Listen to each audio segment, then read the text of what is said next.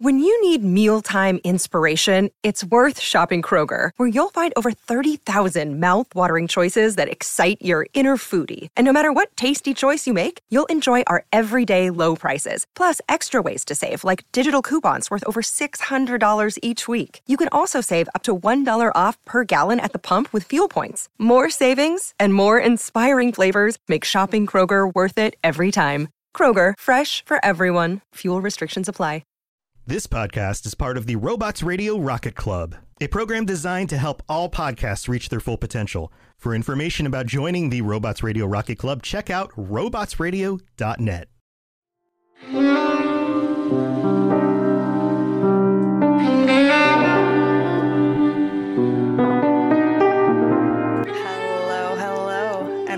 back to another episode of Two Girls, One Ship, the podcast where we analyze, rate, and review all that the world of video game romances has to offer. I'm Genesis, the girl who has been happy dancing all week, knowing that we are getting ready to be back on the Normandy. And I'm Bravada, a girl who is it's kind of bittersweet for me because it means like the end of Mass Effect. And also this game is just sadder than the first two, but still happy to talk about our favorite characters. So very excited to be back. And if you're new here, welcome to the beautiful chaos. But you should know that our podcast centers on character and romance analysis and doesn't shy away from exploring the fun of fucking. Or from the deep emotional connections built between two characters using specific in game dialogue. So if you want to stay spoiler free, then this isn't the podcast for you. So here's your fucking spoiler alert. Thanks for the spoiler alert, N7. And congratulations on recording episode 100 of the Mass Effect Lorecast this week. It's a huge accomplishment, and I am so proud of you. And just like with all of our previous episodes, we'll assume you have some background knowledge of the game and character in question, but we'll be providing context for those of you who may be unfamiliar. On November 7th, 2021, Jen and I released our very first episode of this podcast about Liara in Mass Effect 1. We've talked about a lot of lovers since then. It's been one hell of a ride, huh? The best. I listened to the first episode again before writing the script, and while I hate my audio quality in that episode, it's still magical because it was the first ever Two Girls, One Ship. Today, we're back in the Milky Way for the final installment of the Mass Effect trilogy, Mass Effect 3. The stakes cannot be higher than in this game. It is life or death for all sentient life in the galaxy, and one Commander Shepard is not about to go down without a fight. Who they have by their side romantically is up to you, and we thought we'd start our journey with who some consider to be the canon romance for either male Shep or fem Shep, Dr. Liara T'Soni. I don't know how you do it. You've always stayed focused even in the worst situations. When there's so much at stake, I think about my friends, loved ones, what I'd lose if I failed. Me too. We'll stop them, Liara. Together. I believe you. Or I believe that you believe. Maybe that's enough. As you can tell from the audio, the plot of this game is much darker than the previous two. And, ugh, I started to tear up while recording the clips, so I might be in trouble tonight. But if you haven't listened to our previous episodes on Mass Effect, you should probably stop here and go back so you can have the full context of the romance. We will also be doing separate episodes on the massive Citadel DLC. So these Mass Effect 3 episodes will not be including the romance scenes in that DLC. That DLC needs all the attention it deserves, so we do not want to rush through it. So, at the start of Mass Effect 3, Shepard is in the brig. If you don't know, Shepard destroyed the Alpha Relay in the Bahak system to try and prevent the Reapers from entering the galaxy, as the Alpha Relay was both the oldest and the most powerful relay in the galaxy. The resulting explosion led to the deaths of about 300,000 Batarians. And even though it was an order from Admiral Hackett, it was a political and humanitarian shitstorm. Humanitarian? Batteritarian? Eh. Either way, there had to be repercussions.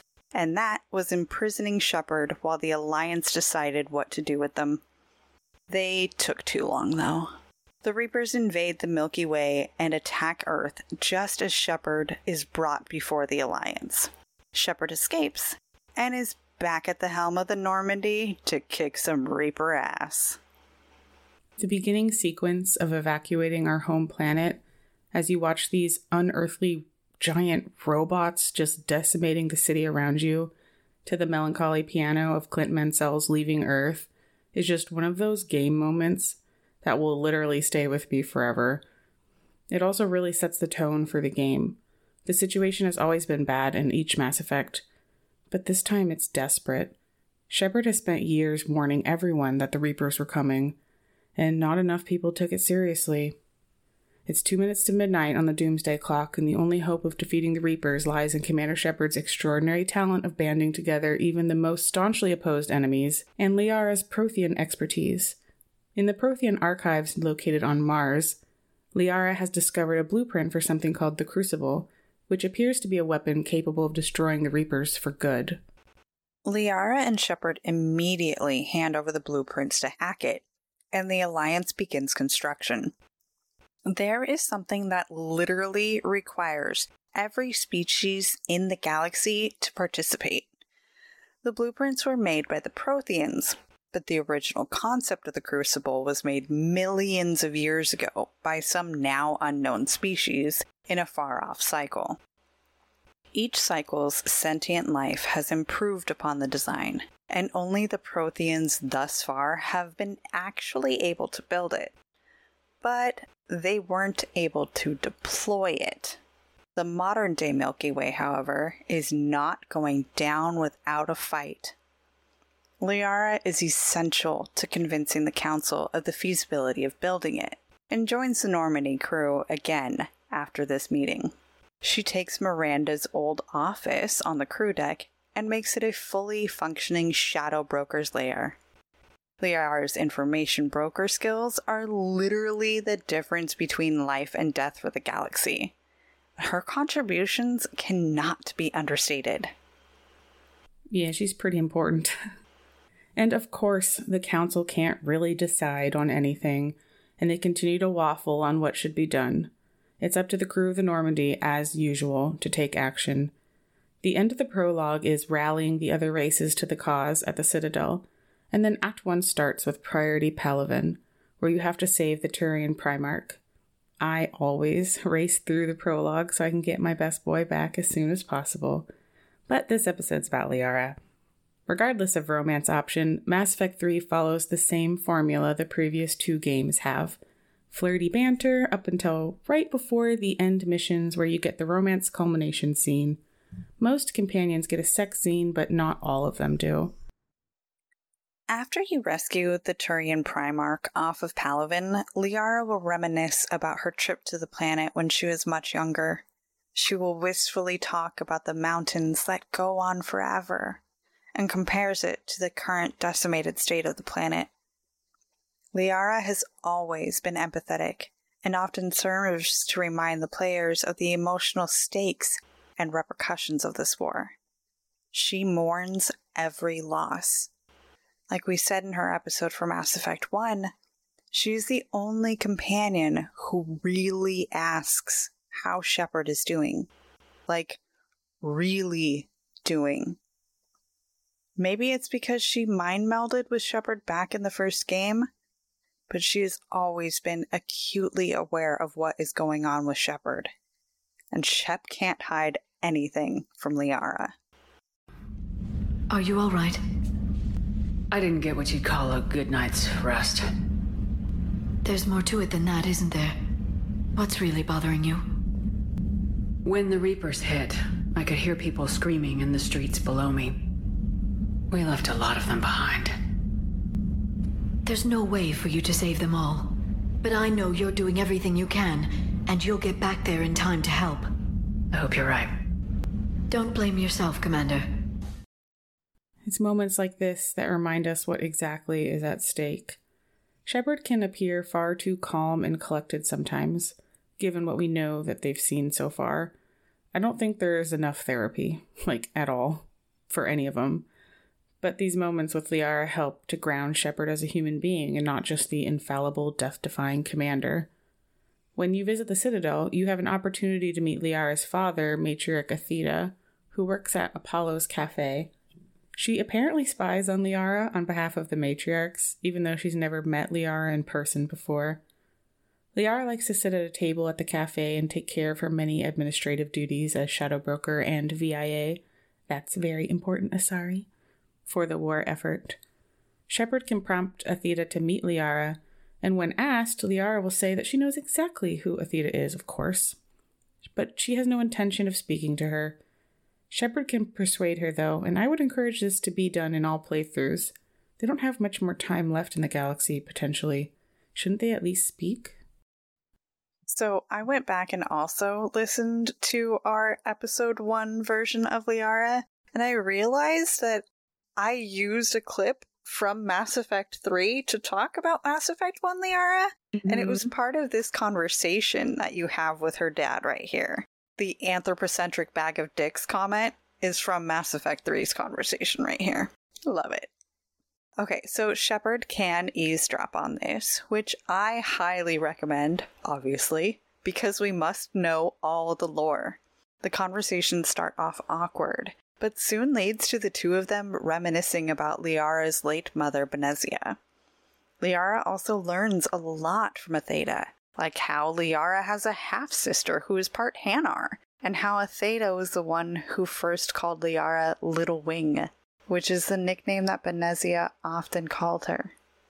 Eventually, Liara will tell Aethyta that she is the best father a girl could wish for. Aren't you glad you pushed them to talk to each other now? In hard times, you have to lean on your loved ones. Why else do we struggle through them? Something has to make it worth it. And Liara can be one of those reasons for Shepard to carry on. It's selfish, but I keep thinking that if we fail, I'm only 109, Shepard. I could live to see the entire cycle come to an end. Only 109, huh? I know. It must seem strange to complain about a thousand year lifespan. I used to think it was sad that most aliens live such short lives. Maybe it's not such a privilege to outlive so many. To witness so much death. Or you could keep fighting. I know. It's just... difficult. Watching you get shot at out there. We finally have other leaders on our side, but none will take us as far as you can. Sometimes I wonder how you do it.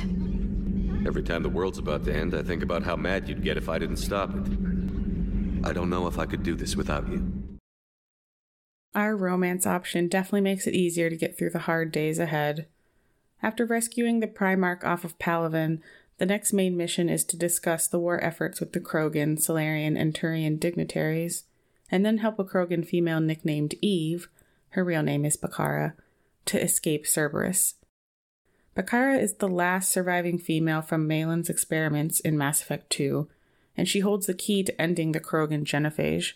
Somewhere in here, you should also head to Grissom Academy to reunite with Jack and save her biotic students, if Jack is alive in your playthrough, but we're gonna assume yes, because I will always assume everyone lives. I wish Mordin could. His singing as he cured the genophage wishing he had time to study the seashells will still make me cry all these years later. His game is just a bundle of adrenaline and sadness. I can't start talking about Mordin, or I will cry. Like we already said, Liara is the emotional touchpoint for the companions to reflect how exactly they are coping with this world ending shit. And she is also the anchor for Shepard, romanced or not. At one point, she will come to Shepard's cabin and ask how they would like to be remembered by the future generations and cycles. She's created a time capsule with vast stories of information, like the Crucible blueprints and the data on the Reapers. as well as cultural informations on the races of this cycle. She wants Shepard to be highlighted in this capsule so that their impact will never be forgotten. And she will place multiple copies on various planets to ensure at least one will survive. In all the turmoil, sadness, destruction, and war, Liara, the nerdy scientist, is the only one to think to preserve this knowledge for the future, leaving behind everything an archaeologist like her would need 50,000 years from now. It's so good. Liara's driving force throughout all three games is her unyielding thirst for knowledge. The reason we sought her out all the way back in Mass Effect 1 was because she was the best Prothean expert in the galaxy at the tender age of 106. This is an age where her fellow Asari are typically stripping or working as mercenaries, but instead, Liara is digging through ancient ruins by herself to earn her doctorate. She's singular in her passion for learning and her almost childlike sense of wonder that she carries with her, even in the darkest times of the trilogy. Every step she has taken has been to seek more knowledge. She became an information broker, then the shadow broker, and now in the final game, she puts all her skills to the test and discovers the key to stopping the Reapers. No one else could have done this. No one else had the knowledge of the Protheans needed, or the stubbornness and skill to fight Cerberus to get it. Liara lost her naivete, that's true, but she adapted to the world around her as it got worse and worse. And yet she never lost who she was at her core.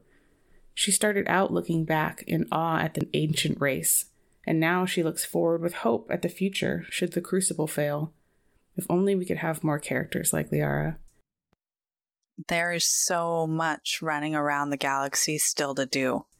We aren't going to summarize the entire game for you. There are a lot of choices here, and maybe you didn't play it the way that we did. But if you want the happiest ending, you should probably rally every resource and every troop you can and do every single side mission ever. 100% the game. It's better that way. When Cerberus tries to take over the Citadel in a coup, make sure to not kill your Virmire survivor. Go to the Ardat-Yakshi Monastery and save Samara and her daughter Falere. During Priority Rannoch, make sure you've prepared everything to pass the reputation check so the Geth and the Quarians become allies for the war effort, and Tali lives. Because I lived through that scene once and never, ever again. and then, after all of that, we come to Priority Thessia, the homeworld of the Asari, to supposedly find information on where to find the catalyst. Liara insists on going with Shepard to Thessia, obviously distraught over the Reaper invasion of her planet. When you reach the temple, you can wander around it a little bit and learn even more about the Protheans. I highly recommend bringing Javik along for this mission with Liara, as the two of them together are able to discuss lore in more detail than other squad mates. It turns out that the Protheans interfered with the Asari's early development as a species, which is why they're so much more advanced than the others who inhabit the Milky Way. You can speak to another Prothean VI here named Vendetta, which I find very interesting. This VI held the secrets of the Crucible, so it was placed to exact revenge on the Reapers. The word vendetta means prolonged and bitter feud, rivalry, or contention. This VI is located inside the temple to the matriarch goddess of the Asari religion, the goddess Athame, who ruled over prophecy and fate. The word athame means a ceremonial knife used in many pagan practices in the real world, usually used to craft a protection circle. I love all these connections. Also interesting is each of the three Prothean VIs we meet start with the letter V. Vigil on Ilos and ME1, Vendetta here, and Victory, the VI overseeing the bunker on Eden Prime where you find Javik. So that's just interesting. So, back to the temple. Kai Leng shows up and helps destroy what's left of the temple as Shepard and Squad escape. Liara is understandably devastated about the loss of her homeworld and shocked about what she's learned about the Protheans and their meddling in Asari development 50,000 years ago. Again, I highly suggest taking Javik with you at least once on this mission. There's so much lore that he adds to the story. Liara is also angry at her mother, who kept the knowledge of the beacon in the temple from her. Liara's personal flaw is her intense feelings of insignificance. She feels guilty at not having done enough, especially after Thessia. I mean, taking a step back, Liara is probably the most significant character of the entire trilogy. She is one of the very few romance options that can occur during all three games. And we'll get into just how much more is shown during her romance scenes as well. She is the only squad mate recruited before Mass Effect 3 that can't die. And she is the reason Shepard is alive and the Crucible is able to be built at all.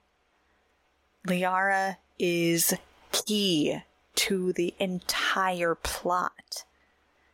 And, well, okay, she can die, but not until the very end of the game. Low preparedness score, low war assets, and then you take her on the run to the beacon, and both of your squaddies get blown up by Sov. But obviously, we aren't doing that. no, none of us are dying today. I also would argue that BioWare canonized her survival by including her in the teaser for the next Mass Effect game, but I digress. Liara and Shepard now have the unique bond of watching their homeworld burn from the Reaper invasion. Super fun for them. But Liara has the added disappointment of her rose colored glasses for the Protheans being unceremoniously yeeted into the sun by Javik. She has long thought of them as this utopian society that held all the answers. But all this time, the fate of the galaxy has rested solely on the crew of the Normandy's shoulders. There's no one coming to save them. Liara's faith in everything has been damaged not just in herself and in truth and the Protheans, but also in her actual faith, because Javik revealed her goddess was just a Prothean idea to explain the Asari. In reality, the Protheans basically just bred stronger and better Asari, leading to how they are today. So, like, her whole world has come crashing down, literally and figuratively. Shepard can help her to find the strength to keep going, just as Liara does for Shepard in their moments of weakness. Liara can also be a welcome distraction from the horror going on around them. But before we embrace eternity, let's take a quick mic break to hear from our sponsors, list off some fun facts, and of course, thank our patrons.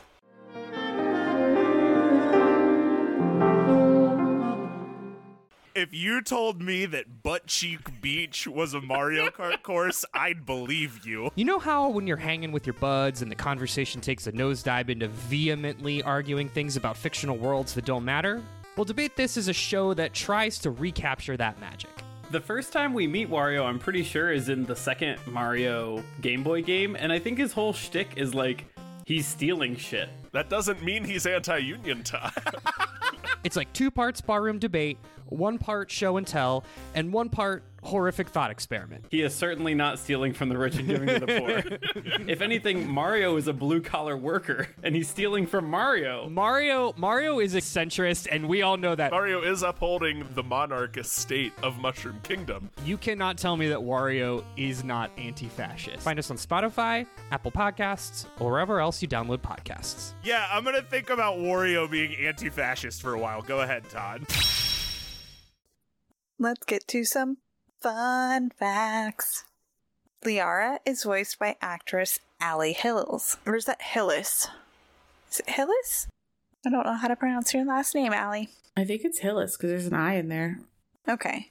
Whose voice you may recognize from other games. She has also voiced Lightning from Final Fantasy XIII and Scout Harding in Dragon Age Inquisition. Liara also made a sort of cameo appearance in Mass Effect Andromeda, where you can unlock audio logs of Alec Ryder, the player character's father, and Liara communicating about Prothean data research. But it's data research from before the Ark left, so before a lot of Mhm. things happened. It was like during Mass Effect 2, right? Was pre 3? Mhm. Yeah, it's like 2185, I think, is when they left and when that must have happened. And 2186 is the Reaper invasion. Invasion. So, yeah, I'm not sure about months, but whatever. It was before. Yeah. Anyway, um, I like that little Easter egg of her in Andromeda because it helps remind us that Liara is, before all else, a Prothean scholar. Like, she has freaking research papers and shit.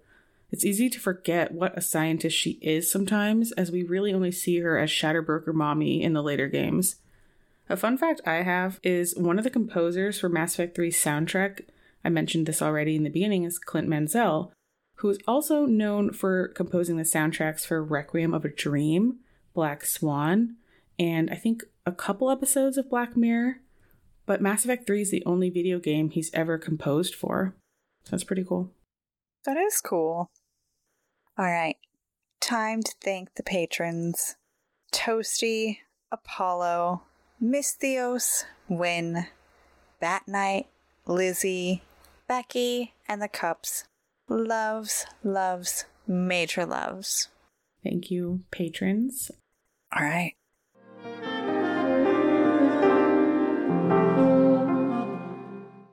Jen, are you ready to embrace eternity one last time?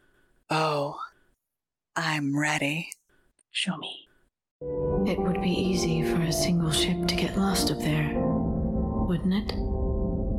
Yeah.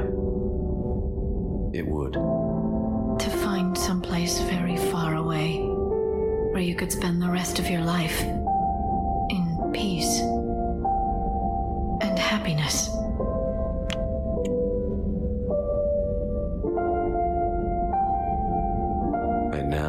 There's no place I'd rather be.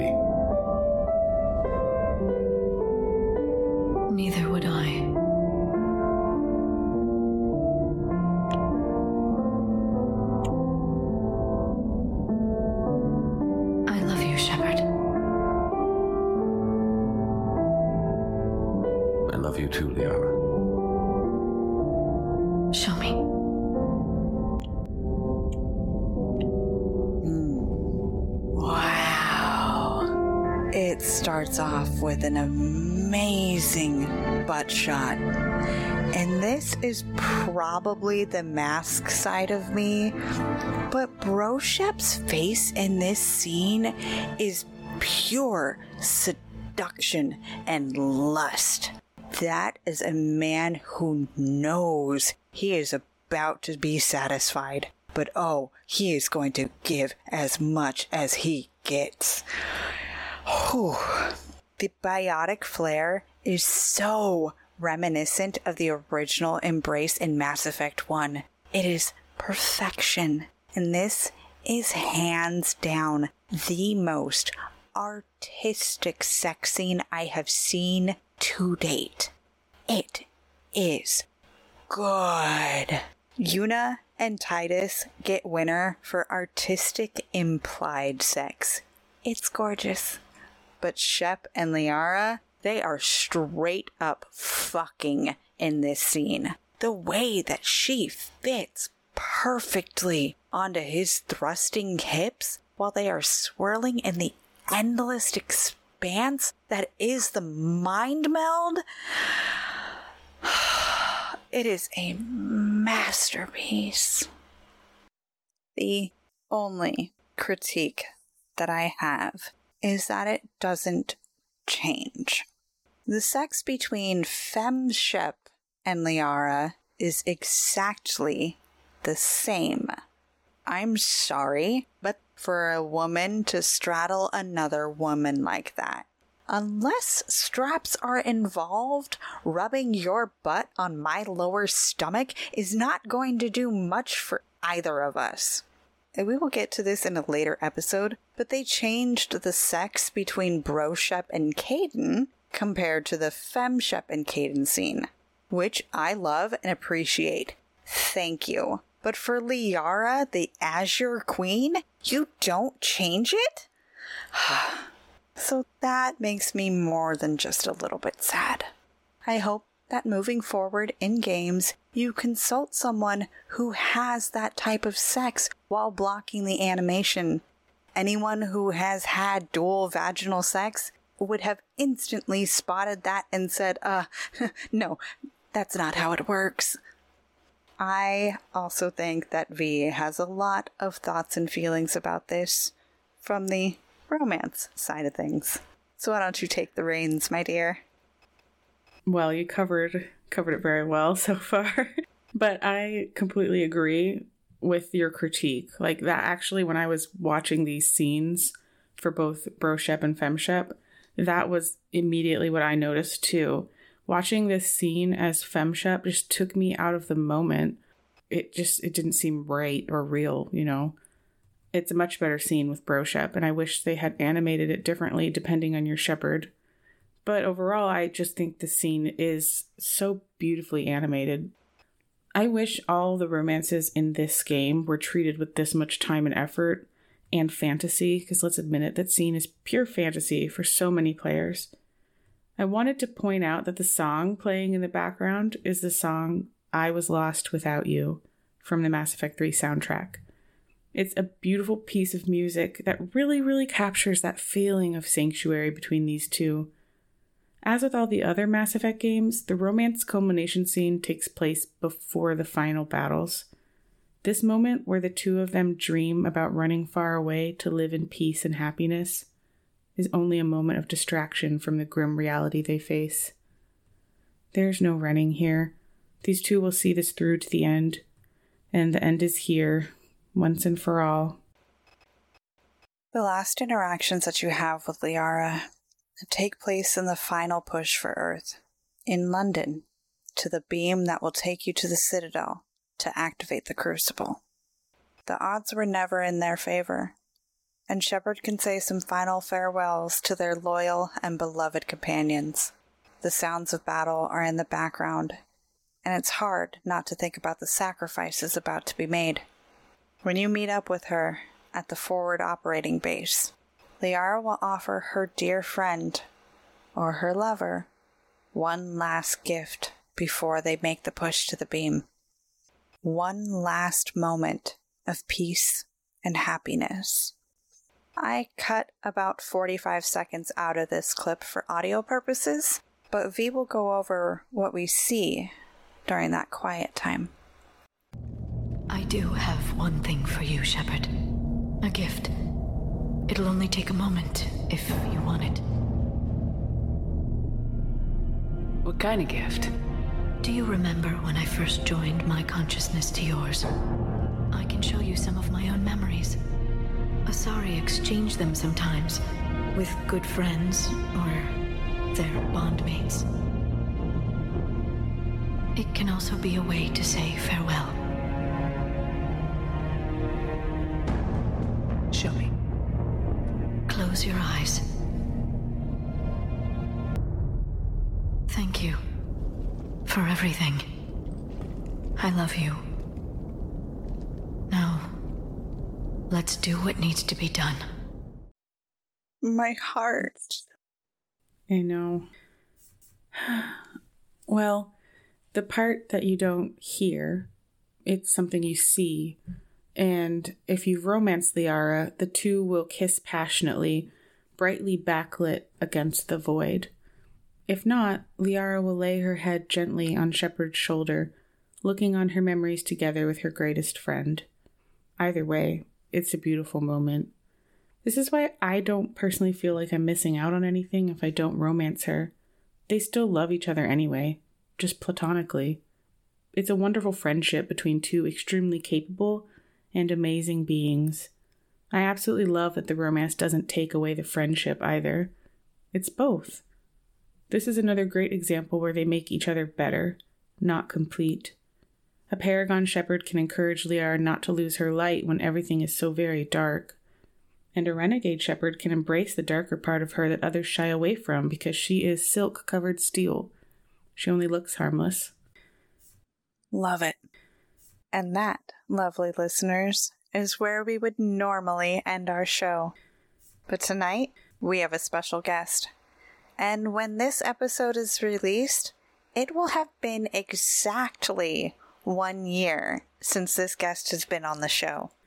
Last year, we interviewed Pipeman about how video games can help heal those of us missing our squad mates, and how the thought of Turians and Silkies is disturbing, but we'd still want to see it. Tonight, we brought Pipe Man back onto the show to talk about his favorite Asari, the nerdy scientist, Liara. Hello! Hello. Since I could not provide uh, live music tonight, I figured I would take my creativity elsewhere and share something that I came up with just this afternoon, well, this evening. For those of you who cannot see what's happening, we are making a cocktail that I am now calling By the Goddess. Ooh. And it's blue. It It is, is blue. Here you are. Ah, cheers. Me and my boring ass green juice. um, I would like to also point out that Pipeman is an amazing mixologist. He created for me the Garrusgasm. Yeah, I've never heard of this. The Garrusgasm. Blue curacao, creme de violet, and heavy cream. In a shaker full of ice, combine the course. Shake and strain into a shot glass. Fill the other shot glass with cream. Liquor shot, cream chaser. Turians based on dextroamino acid. Human ingestion of tissue could prove allergic reaction, anaphylactic shock possible, so don't ingest. Dr. Mordin Solus. Why did you put so much cream in it? oh boy. It's from the Because- entire catalog of the Glass Effect, where Pipeman made 12 months of Mass Effect related drinks. I never heard of this. That's well, amazing. you need to spend more time on Discord, Mama. I'm sorry. I'm an introvert. Well, I will send out a link. It is still available. Um, and hopefully, if I can get enough time, um, I will stream sort of a cocktail hour each month with like an instructional on how to make the beverage. And I don't know, we'd sit around and talk. That I can't wait for that. That sounds like a lot of fun. All right. I think we should also like start with the introduction. Hi, Yeah. how are you? Who are you? well, thank you and yourselves. Um, I said, who are you? Oh, who am I? Who Yes. am I? Um, excellent question. My name is Andrew, although you you probably know me as Pipe Man, so called because I uh, run Pipe Man Studios out in Connecticut, which is a uh, full service recording studio um, where I do a lot of recording, music production, and all the sorts of all the sorts of stuff that uh, that you hear on podcasts and streams and the likes. So. Like our intro music, for instance. like your intro music yes. which uh which i have to i have to say is actually one of the only pieces of music that has not been written down at all. It was a uh, it was an improvisation with a friend of mine jeff. Um he came over one night and i said hey i've i need to write some music for this podcast you want to help me out and so the two of us just decided to improvise the whole theme and i think it should just stay like that so I don't, I don't- don't dare, I don't dare publish it because it is two girls, one ship. And that's what it It's should say. exclusive. so cool. I love that story. And also thank you thank you, Jeff, for the other part of the theme song that you contributed. I will pass it on. Oh, awesome. All right. So, normally, our first question is for you to give us a little bit of your origin story and how you came to love Mass Effect. But, like I mentioned, we literally did an entire episode about your origin story with Mass Effect. So, if you want the Pipe Man X BioWare love story, please see episode 12 Two Veterans, One Girl. Which, by the way, the title of that episode had me fucking cracking up because I didn't know about it until after V produced the episode. And I was like, My sneaky, sneaky ways. yes. I love it though. So, we'll go with the first real question for the night. We discussed a lot of things about Liara today. Did you learn anything new?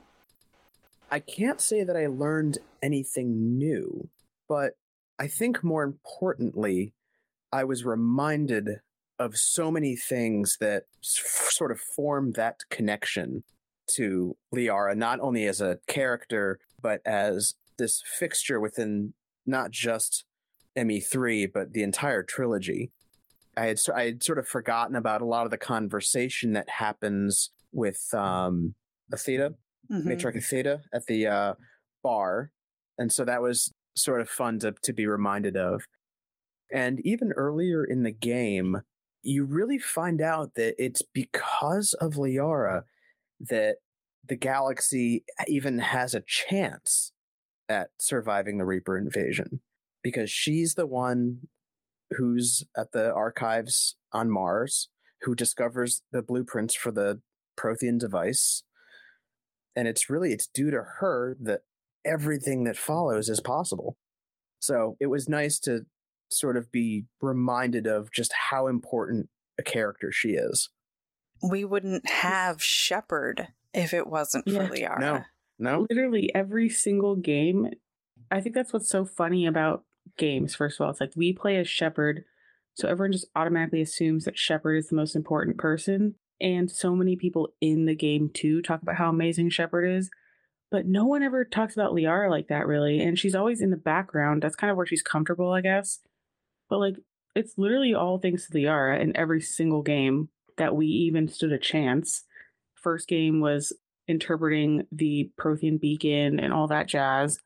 And then, you know, second game, saving Shepard Hmm. and just everything, becoming the Shadow Broker. And then the third game, doing all that and getting the Crucible. Like, the entire galaxy would have just died if it wasn't for her. But everyone says if it wasn't for Commander Shepard instead. well and, and i know uh, this is I, I guess i'll have to sort of adjust this adage because of the sort of monogender that asari are but there's that phrase that you know behind every strong man is a powerful woman and i think even if we remove genders and roles it we should just change it to you know behind every strong commander is a powerful broker or asari mm-hmm. yeah Scientist, nerdy, kick ass Mhm. blue lady. I mean, Shepard oh. definitely Yeah, is never- the face of it, even because even if mm-hmm. you're playing as Fem FemShep, it's still Commander Shepard. So regardless of that, so I mm-hmm. think behind, but Shepard is a good face. You know, Mm. they're the first human Spectre. They're expected to be something bigger and grander because it's like the humans got to live up to the stories that you've been telling. Well, that's the thing is like they're all the best of the best. It's just that Liara is the most important, like arguably, because they they would have had the best of the best regardless, but none of them could have done anything if it wasn't for Liara providing the opportunity to fight back. So I mean, that's why she, that's why she survives. Actually, I should mention. I guess I didn't know that she can actually die at the end of Mass Effect Three if your you know if your assets are too low or if I you don't don't quite make the right choices. And I think it's at that point that you ha- you have to you have to kind of unless I mean this is a role playing game. I mean we are you know encouraged to play different scenarios. But how could you not put in the maximum effort into that relationship after Oh, everything that she's done for you? I mean, for you, just between saving your life, saving the you know, saving the galaxy. How can you not ensure that she survives? I fully agree with But- that. The only time that I've ever heard of that happening is the chaos runs where you intentionally go in with those mindsets Yeah. of the I'm going to kill off as many people as I can. So, it was, oh, I think it would hurt a lot for me to actually do it myself. But it's interesting to play it out that way because somebody took the time to write the dialogue hmm. differently, somebody took the time to do all those different steps and for you to have a completely different experience playing the game through for the 800th time. You can do it a different way this time. And so, while I would never have it be my canon run, not the true way that I would want to play the game, it would definitely be interesting to see. Oh, well, yeah, no, I I have to imagine that it would make the 801st playthrough when you go back to your canon run through just that much more impactful. I mean, I've I'm actually I'm doing a run through right now and I I finished ME2 last night and I I I knew I had to sit down and talk ME3 Liara with you tonight, so I changed the difficulty level to casual and just did I think I did the suicide mission and the arrival DLC in like an hour and 12 minutes or something obscene. Wow. And just rushing through it, rushing through it, trying to get to.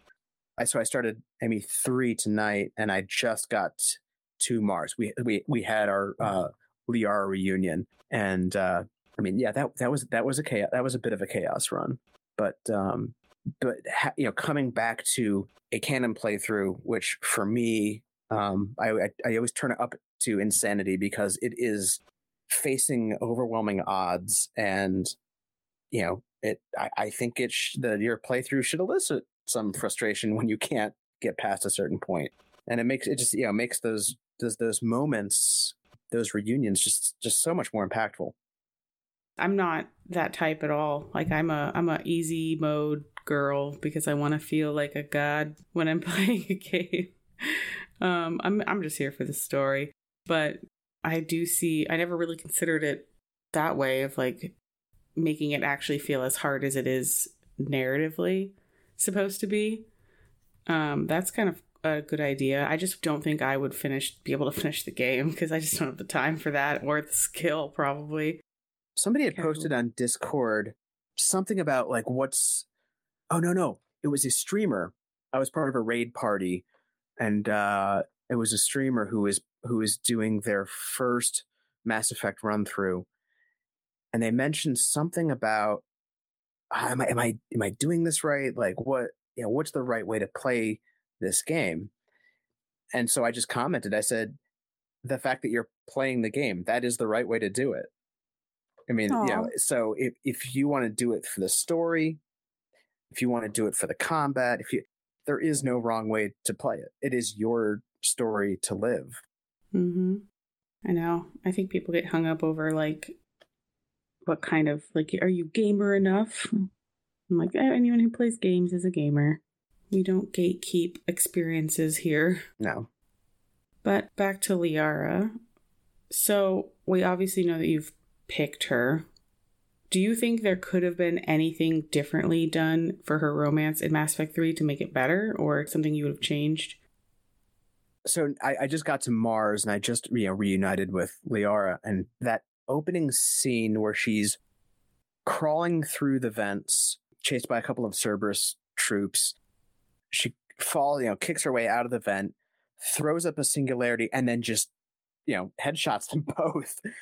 Is it's such a turning point in her character from this sort of timid schoolgirl kind of figure into oh wait this is like the new shadow broker this is and as well as the romance is done i i think i do wish that there was a little bit more of the interaction between shepard and liara that's that's not centered around the i don't want to say inferiority but ME1 and ME2 were it was always like Shepard's the leader, Shepard's the he's taking point on everything, and Liara's the one who's asking for help, who's struggling, who's you know, or who who takes kind of a back a backseat role in the relationship. I would re- I would love to see Liara do more of the leading, to have it be a, a, more balanced relationship and it doesn't matter if it's you know broshep femshep but any any sort of improvement in that romance put the player i, I want to be as a as the player i want to be put in the situation where i'm the one asking for her help i mean i know she saves your life in ME2 but you're you're not around for that so i think it'd be really really neat to sort of to flip the power dynamic, to sort of invert the you know call a role reversal of sorts, to have Shepard go, well, I know I just came back from the dead and I'm taking charge now. No, it's I've been out for two years. I need I need you to lead. I think that would be really neat to see. Uh, yeah, and I think we see that for a split second in the Citadel DLC, which I know that we didn't talk about tonight, and we'll we'll definitely give Liara her own moment in that. I love it when we see Liara Shepard is down and out, only has a pistol with no more freaking ammo left in it, not wearing any of their armor, and Liara just saunters up in total badass mode and having a rough day, Shepard? And I'm like, Yeah. that's that's Yeah, my yeah. Liara. I like it's and it's like it's that little bit of sass too, which I kind of it's it's that it's she's building not only the self confidence to to take on physically situations, but to own it. Right. Mm-hmm. I mean, she's now the shadow broker. And even though she spent most of the shadow broker fight, you know, in cover, I, I mean, her character grows so much. It's like, honey, own it. All right. Like you've you've gotten to this point. It's it's yours. Like I'll save the galaxy, but I I don't want to be the only one responsible for it. Yeah, that's why there's hope. I feel like, like I know we said that she could technically die.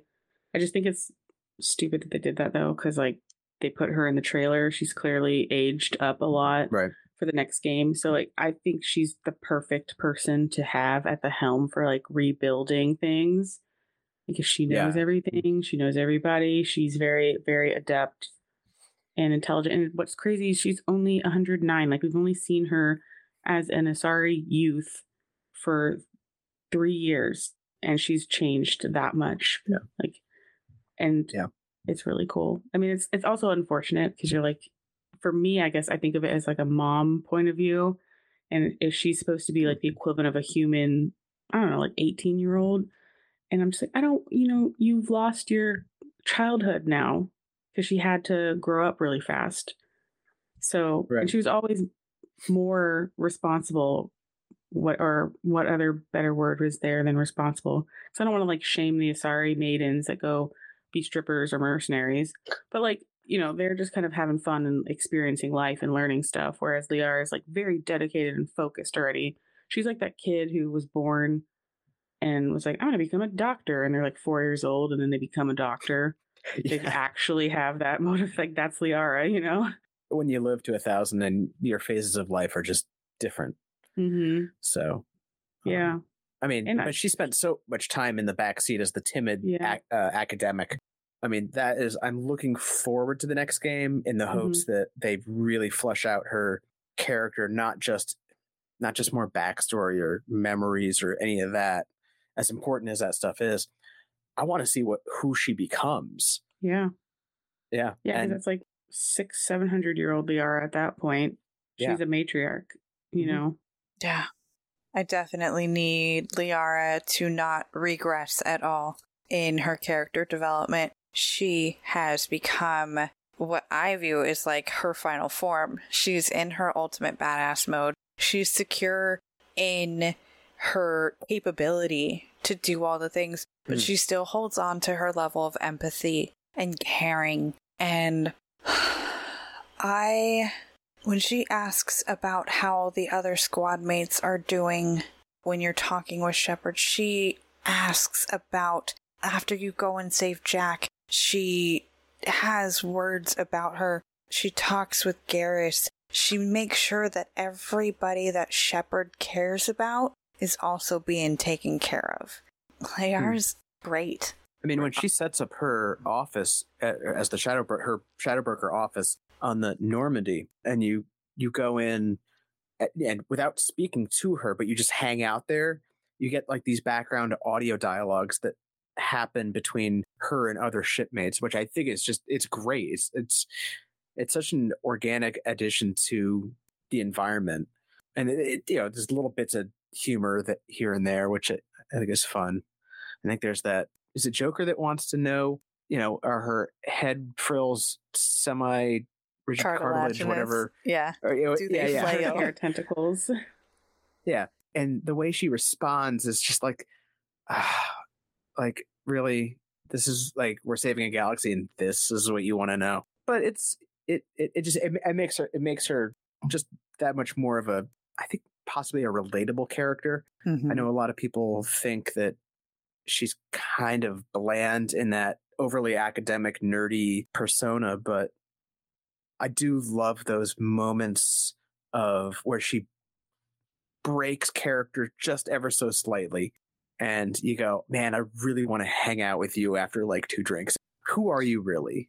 Did you know that Liara smokes cigarettes? That was one little factor that I found while watching the videos. She sits in their little hangout Really? zone. Yeah, she sits in the hangout zone with Garrus, and they are sitting there. There's one lit cigarette pointing towards Liara while Garrus is holding the drink in his on the other on the couch in the other side.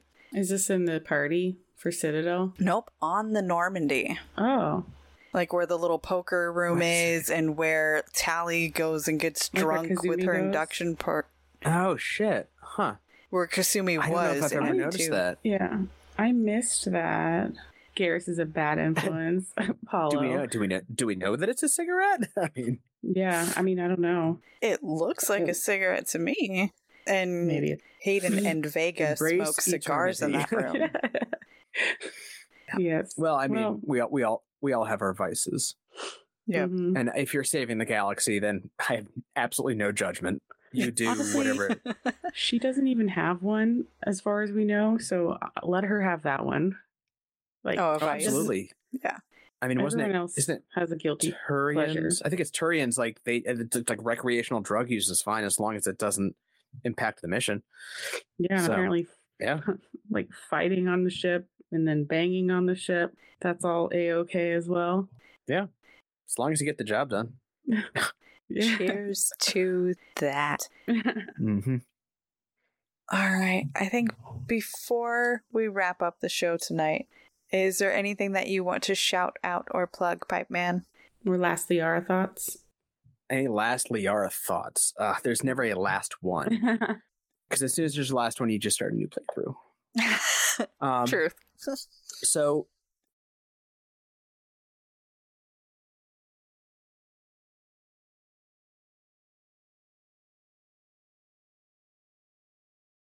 So I'm starting a whole bunch of sort of in-house studio projects.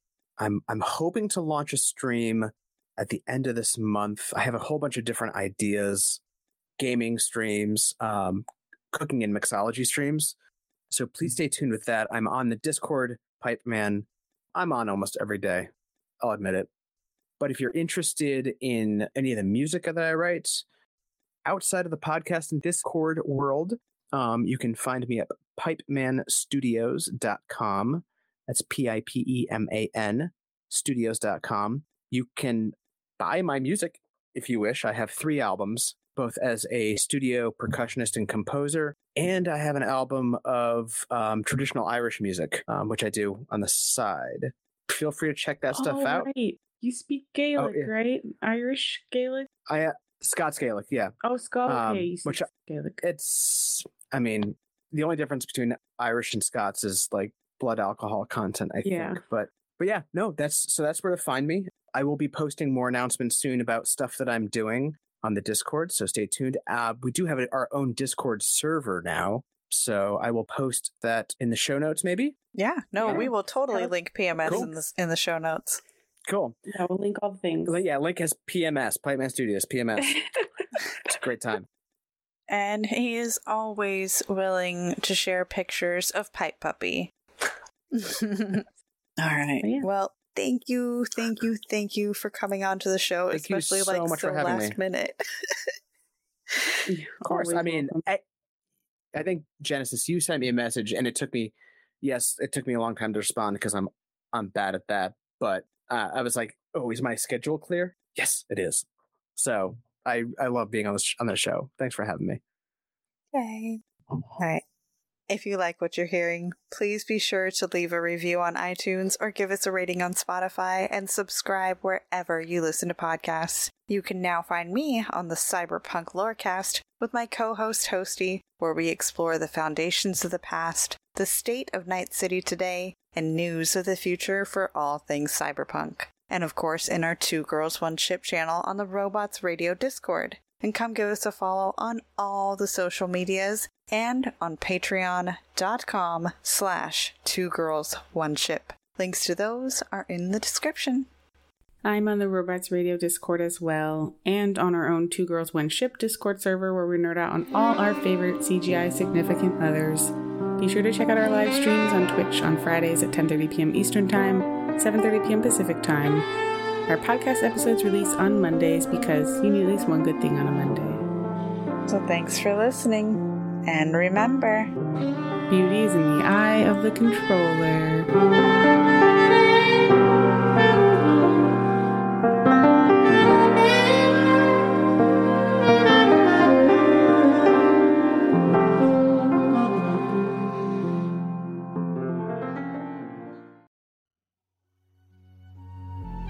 Hi, I'm Aaron, And I'm Ariel. and we're the hosts of the Legend of Zelda Lorecast, podcast about all things Legend of Zelda, from Errol to Zora. And all the fun things in between. If you're ready to dive deep and learn more about the Legend of Zelda lore and everything surrounding it, come join us on Legend of Zelda Lorecast. You can find us on Apple iTunes, Spotify, Google, or wherever else you get your podcasts. We hope to see you soon.